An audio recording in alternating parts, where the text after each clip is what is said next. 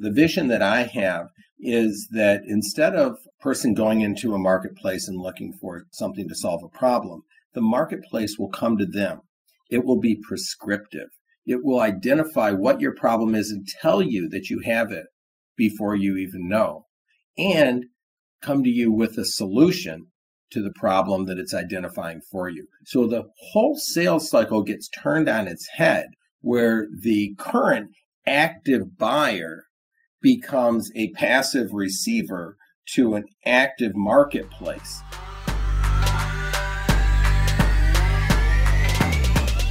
Hi, welcome back to SaaS Half Full, the only show serving B2B SaaS marketers. I'm Lindsay Groper, president of Blast Media, and as always, I will be both your host and, of course, bartender today. I sat down with Ari Kahn, who is the CEO of Bridgeline Digital, and we are talking all things B2B e commerce. And we talk with Ari about why having a if you build it, it will come mentality will ultimately lead you to a slow e commerce demise. So grab a drink if you choose and join me as I have a conversation with Ari Kahn from Bridgeline Digital. Hi, Ari. Welcome to SaaS Half Full. Lindsay, thanks for having me.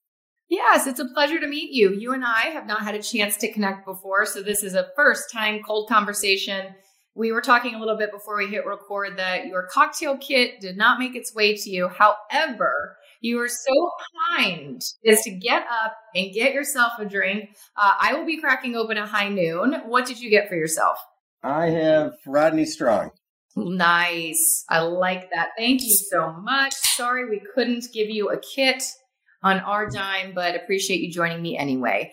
Well, we had originally approached your team and reached out and, and really tapped you, wanted you to come to us. So appreciate you giving us the opportunity. And today we are going to be talking specifically about the changing face of B2B e-commerce. The vast majority of our listeners are either B2B SaaS marketers or SaaS founders. So really want to keep it to that vein. Most of us think B2C when it comes to e-commerce as consumers but we're going to talk about uh, what this means for B2B marketers. But before we dive into that, Ari, I want to give our listeners an understanding of who you are. So, two things. If you could give us a quick overview about Bridgeline, and then also what your path was to get into B2B SaaS. Well, Bridgeline is a software company, Martech software, that helps businesses grow online revenue. And we do that with a suite of products that are compatible with all of the major platforms in Martech that add new capabilities that can increase the conversion rate of visitors to a site, increase the traffic of those visitors, and very importantly, increase the average order value. My history in this space is uh, is uh, longer, which is why I have some gray hair. My background is as a computer scientist. I have a PhD in artificial intelligence. And in 1996, I started one of the first MarTech companies called FatWire. And FatWire was one of the founding companies in the web content management space. We built that business to be in uh, 13 different countries, uh, ultimately sold it to Oracle. And uh, after that, I was looking at the space and I recognized that it had bifurcated into platforms and apps and that most of the apps were making nebulous promises, missing the point as to what an e marketer really needed. And most of them were frankly underfunded. And I saw this as an opportunity to bring some clarity and sanity to the space, to consolidate apps that are better off as part of a bigger family rather than as standalone companies, and to build a great company. So that was just in really 2016.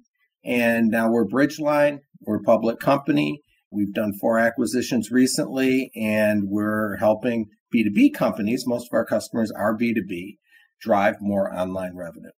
And for our listeners from a a B2B audience, most of your clients are B2B. Can you give us an idea of the size of company? Are you working more with mid market, large enterprise? Are there any customers that you work with that maybe we've heard of or know? About 30% of our customers are what we characterize as enterprise. And we define enterprise as $8 billion in revenue and above.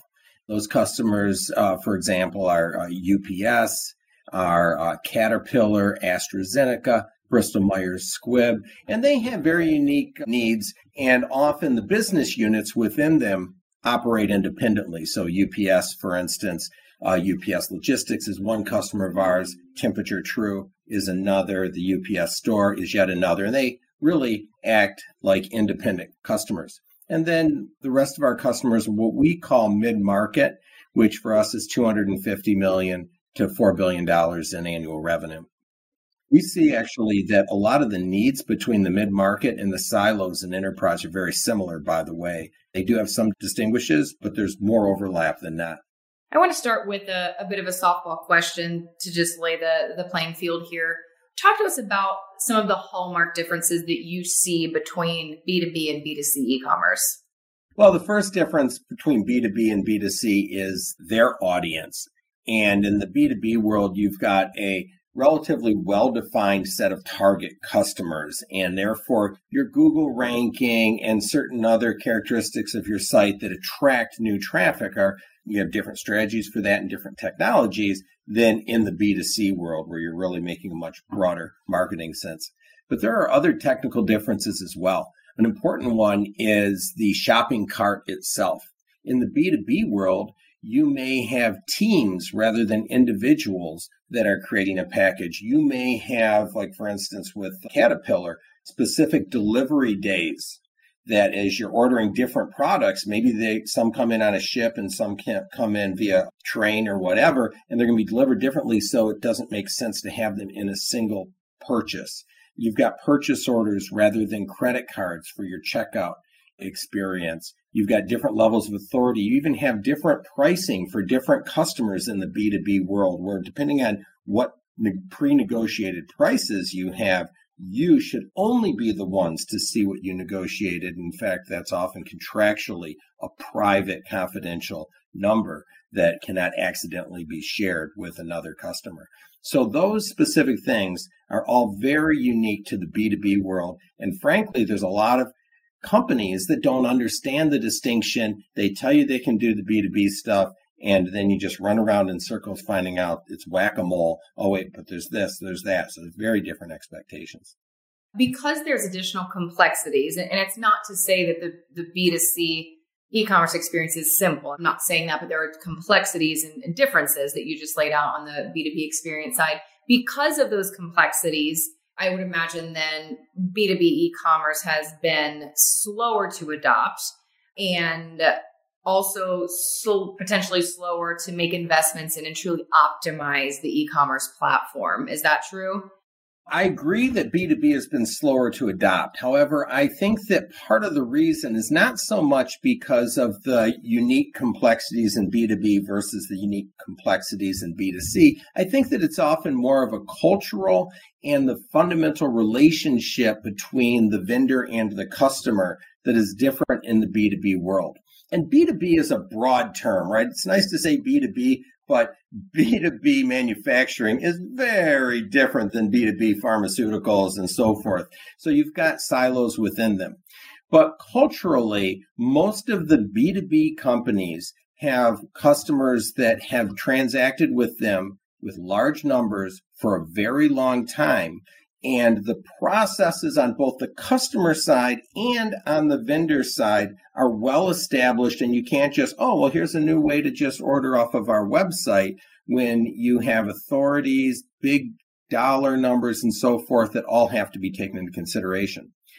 B2B has been a laggard in this space. However, the B2B space itself is twice as big as B2C. If you think about it, behind every B2C transaction, there's at least one, and often five, ten B2B transactions that are occurring as well. So this is a huge market opportunity that has to be taken very serious by technology companies so that we can hit the nail on the head and really deliver for this audience. Who are you finding typically owns the e-commerce strategy within your customer base? And as a follow up question to that, ultimately, who should? In the B2B world, you're often seeing a, a business unit owner. So the CEO of a subsidiary or the VP of marketing to that CEO that owns the website as well as the traditional marketing channels. That's often suboptimal, quite frankly, because what happens is that you start to see traditional marketing efforts being used for the web, efforts that were are literally from the 1990s, and they really don't work. I've had established B2B Fortune 500 customers that think I am absolutely out of my mind when I explain to them that most websites that are being launched will spend 20% or more of their revenue on marketing. And they're like, well, this is crazy. Everybody knows who we are. We sell aftermarket parts for tractor engines, and we don't spend more than 1% of our revenue on marketing. And then they're scratching their head why their B2B site didn't work. So you do need culturally a different mindset in the um, online world. B2B struggles with that sometimes. Sometimes they're, they're smart guys and they figure it out a lot of times, but that's important. You know, from a big picture, we break down our B2B online marketers' needs into three broad categories traffic, how do they let their customers know that they can come online and transact? Conversion, once they do come online, how do you get them to actually buy something? And then order value. How do you make sure that they find all of the pieces that they need and that they can have as full of a shopping cart as possible when they check out? And by breaking things into these three components, we simplify the way that our B2B customers can evaluate different services and technologies, categorize them in one of those three buckets, and make sure that they're not leaving anything behind or over investing in one area when there are diminishing returns. I'll give you a great example of over investing. We see companies that will, for example, have a 5% conversion rate. 5% of the people that just stumble across their website buy something. That's outstanding. And they may be in an industry that only has a 2% average rate. And they'll say, well, this is so great. We know so much about conversion. We're going to buy another conversion tool invest in it. We'll turn that 5% into 6%. And what happens, and what we tell them, and in fact, our software will even automatically alert them, is that if you're at 5% in a 2% industry, if you change anything with regards to conversion, nine times out of 10, you will revert to the mean and reduce it. However, if 5% of the people that just stumble across your site buy something, get more stumblers, go to traffic, or get each one to buy more and put an impulse purchase on the checkout screen. Those are the three buckets that people can use to understand traffic conversion and average order value, where they should invest. They can evaluate their strength in each category and avoid over investing in one and neglecting another. Can you tell us uh, a story, if you will? Or you had mentioned that oftentimes you will go into situations where you are seeing very traditional legacy B2B marketing tactics employed uh, to try and optimize um, and drive success for uh, a new website. Can you tell us about a time without mentioning a customer necessarily where you walked into that situation and what you, you were maybe surprised or shocked at what you saw, and then how you were able to turn that around for a customer? Well, here's an interesting one is Caterpillar's challenge was that uh, they had a line of engines and they only sold aftermarket parts like oil filters and so forth through third party distributors. As a consequence, their brand was being diluted. They had no contact information with the end customer, and they had to pay a huge margin to the in between distributor that was providing very little value. And we worked with them to firstly put a smart oil cap on every engine that had an RFID and uh, was able to communicate directly with a phone app so that the individual could order genuine Caterpillar parts. It could track the location of the individual that made the order so that if they sold a fleet of tractors in Michigan and they found their way down to South America, they actually knew that's where their customers were. And they got rid of the middleman to increase margins. Now, when you move your way up the food chain in the organization of Caterpillar, you have a group of people that own the relationships with those distributors and need to be very sensitive to the fact that this important group of revenue generating partners is now being cut out of a core transaction. However, we worked with them to help the whole organization understand that they could not, when we walked in the door, name a single one of their customers. The distributors held that information privately, so they couldn't market directly. The distributor was selling generic parts, spark plugs, whatever from other brands rather than the genuine Caterpillar ones. And they couldn't target their own marketing to win more customers down in Brazil because they thought that all of their tractors that were sold in Michigan were still in Michigan. So by really educating the higher echelons of the organization as to the long term benefits of challenging these distributors, not getting rid of them, but having a D2C, direct to consumer relationship, but having that D2C relationship increases margins, increases brand equity. It allows them to target and have their own destiny and not be beholden to a middleman. And then they can still establish the right relationships. So it was in the end a win win win because since then, Caterpillar has been able to grow its revenue significantly, which still allows the distributors to make money on the in store purchases and the direct relationships and still allows Caterpillar to enjoy higher profits and growth. Nice. Thank you for sharing that. That helps put it into an integrator context for our listeners. You mentioned some areas where there's traditional over investing. Are there a few areas where you believe they're under investing? And if so, what are those areas? Well, in general, you see an underinvestment in, in the traffic part of the equation, driving customers to a website. Larger B2B companies often have long established relationships with their customers and invest very little or nothing into marketing. Their customers know who they are and so forth. But now it's a whole new channel of online and ability to allow the customer to be self-service and have faster turnaround and so forth.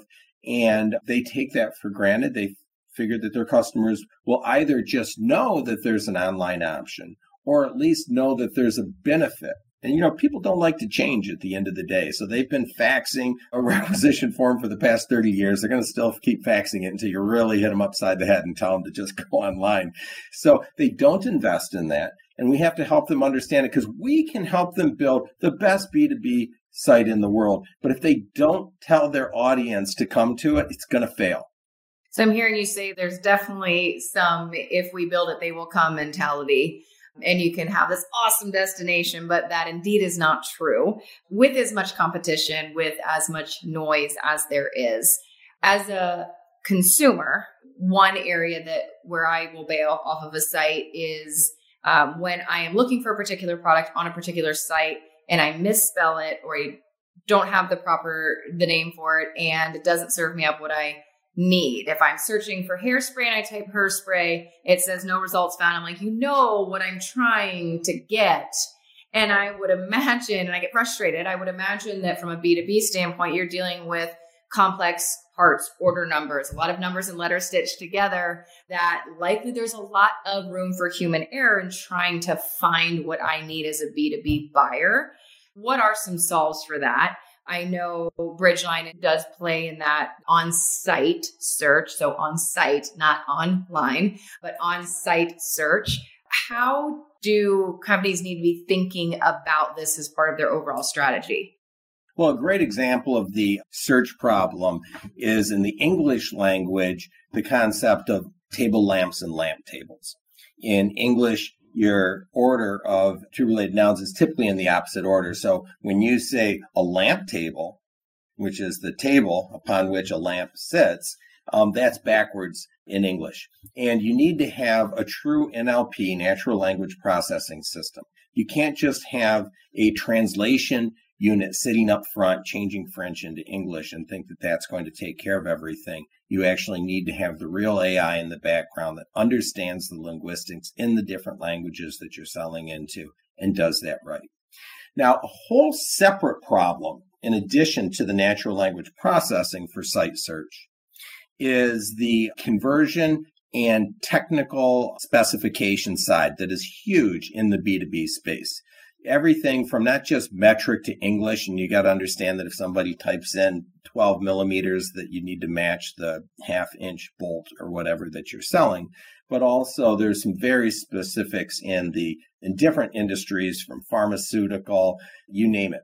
And um, your site search tool needs to have a metrics capability that will allow you to define the particular searches for your industry, will know what searches are common in different industries so you don't have to reprogram all those and how to convert between them. We see, for example, the B2B electrical distributor market as a core market for our company.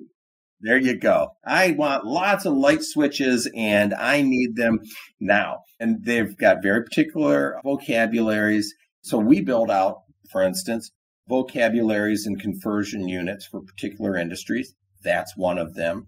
Motive is another interesting one.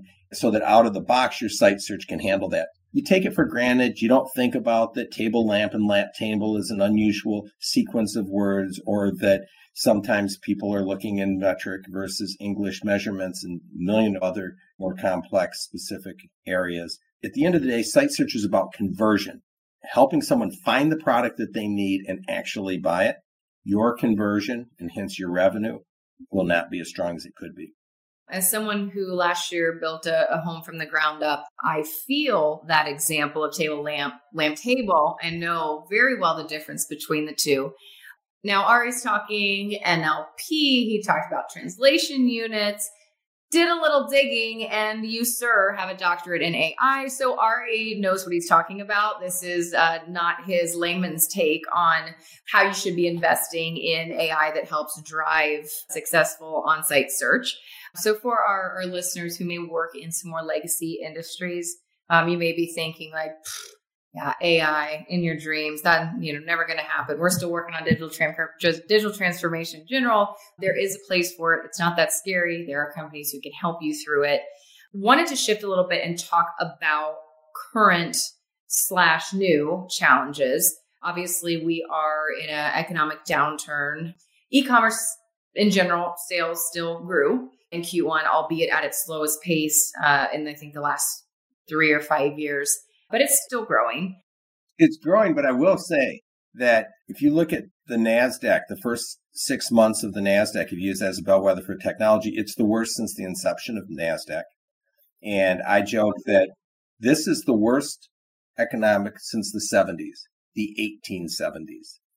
Oh boy, it's so hopeful. Thank you for that. Wow. it is wow, hopeful. Really it's a appreciate that. Huge opportunity. Anyone who survives recession comes out stronger. You know yourself. You're lean and mean and ready to fight. And now is when you really do have value, when you shine through. And all the fluff and the companies that don't actually deliver for their customers go away.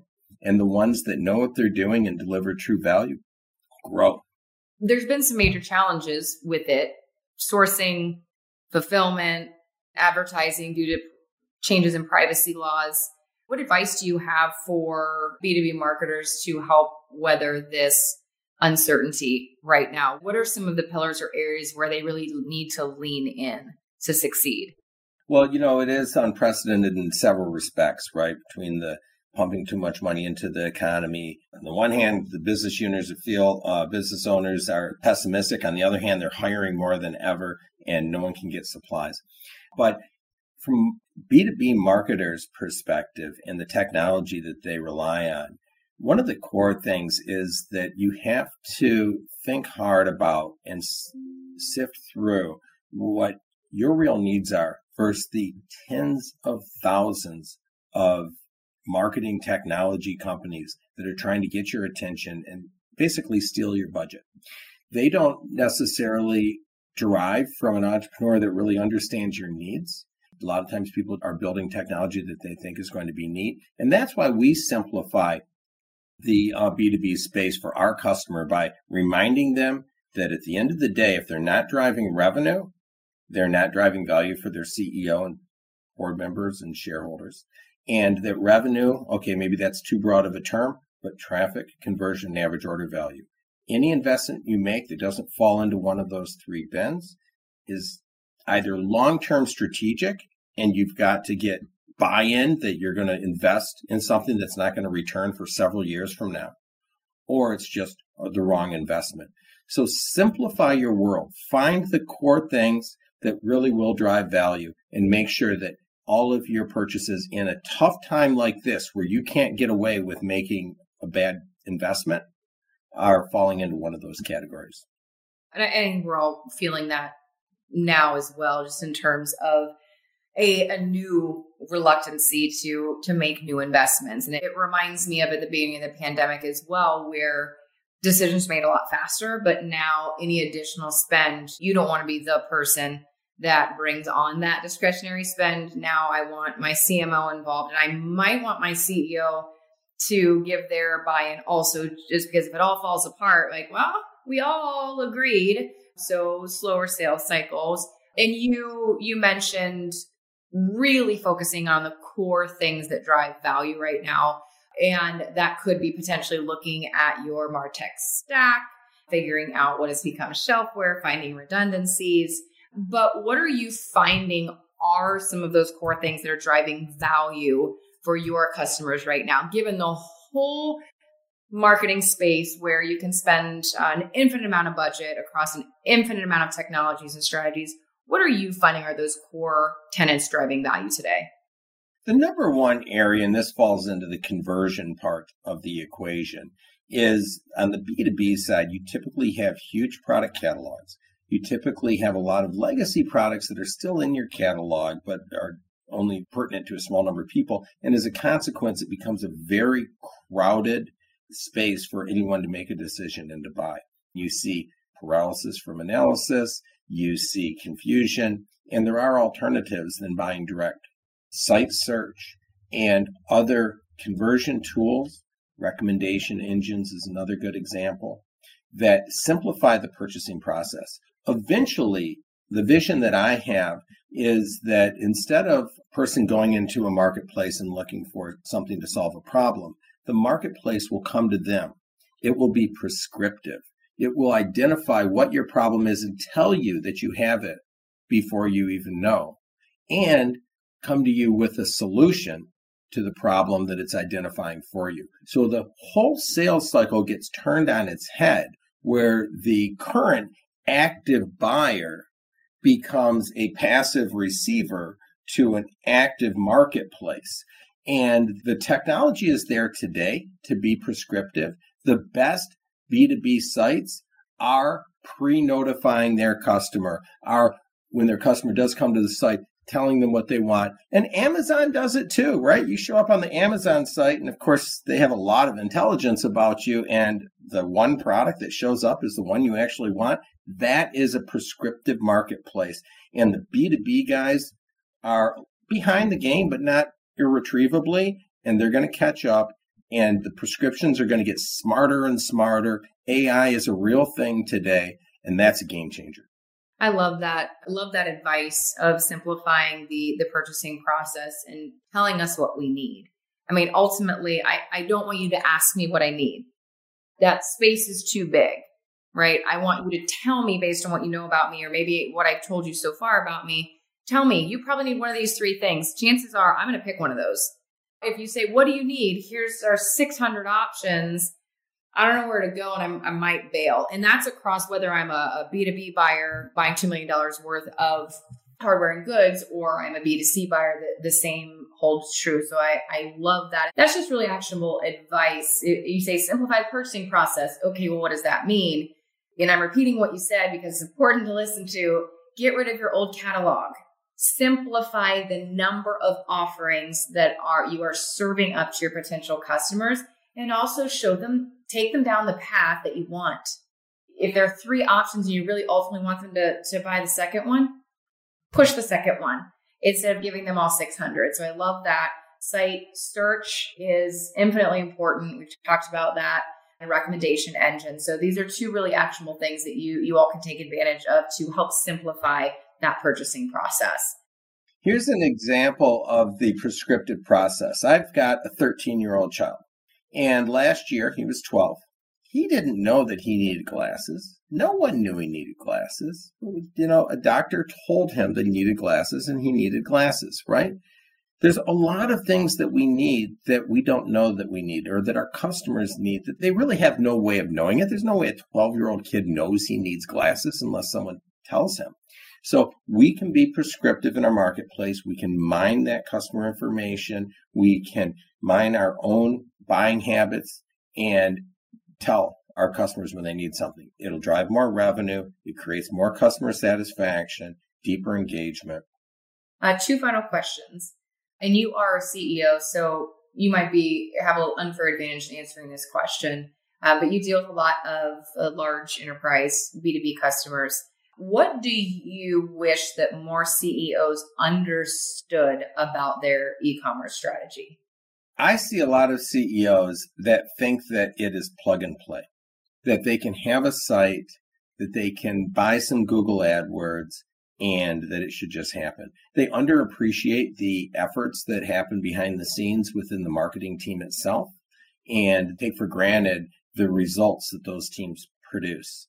And I think that CEOs that are not marketers in their previous lives need to step back and really understand what happens inside of the marketing organization, what the results are. And that can be done by being a more metric driven organization to work hard with your CMO to find out what your core metrics should be and where you are right now and see the progress. You can't improve what you can't measure. So that's a good way to do it. But, you know, that's probably the number one blind spot that I keep running into with people. We do have uh, founders who uh, listen to this show. That's why I asked that question because some of you may be listening and saying, Oh, yes, I just poured all this money into a new site, a new e commerce store, and I am not allowing my marketing team, number one, enough budget to go out and actually make it happen. I guess I think of it as you could have the most beautiful man in the world but if you put him on a desert island, ain't nobody going to date him. No one knows he's there. but I, I like that advice for CEOs. Uh, appreciate that. And my final question this is how we end every episode of SaaS Half Full is if you have a favorite or signature toast to send us out. I'm going to go with L'chaim. Good life. L'chaim, good life. I will certainly drink to that. Thanks again to Ari for joining me on SaaS Half Full. He was a great sport. Even though he didn't get his cocktail kit, he still poured himself a glass of red. Thank you so much for tuning in. We always appreciate the listen. And until next time, bottoms up.